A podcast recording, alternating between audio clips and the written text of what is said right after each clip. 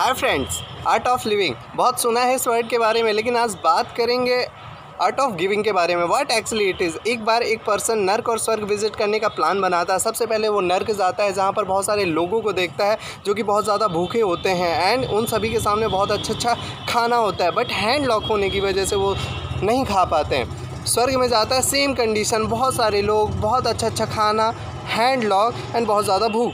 वापस आता है नर्क में। नर्क में लोग खुद उठाकर, खुद खाने की कोशिश में सभी भूखे थे।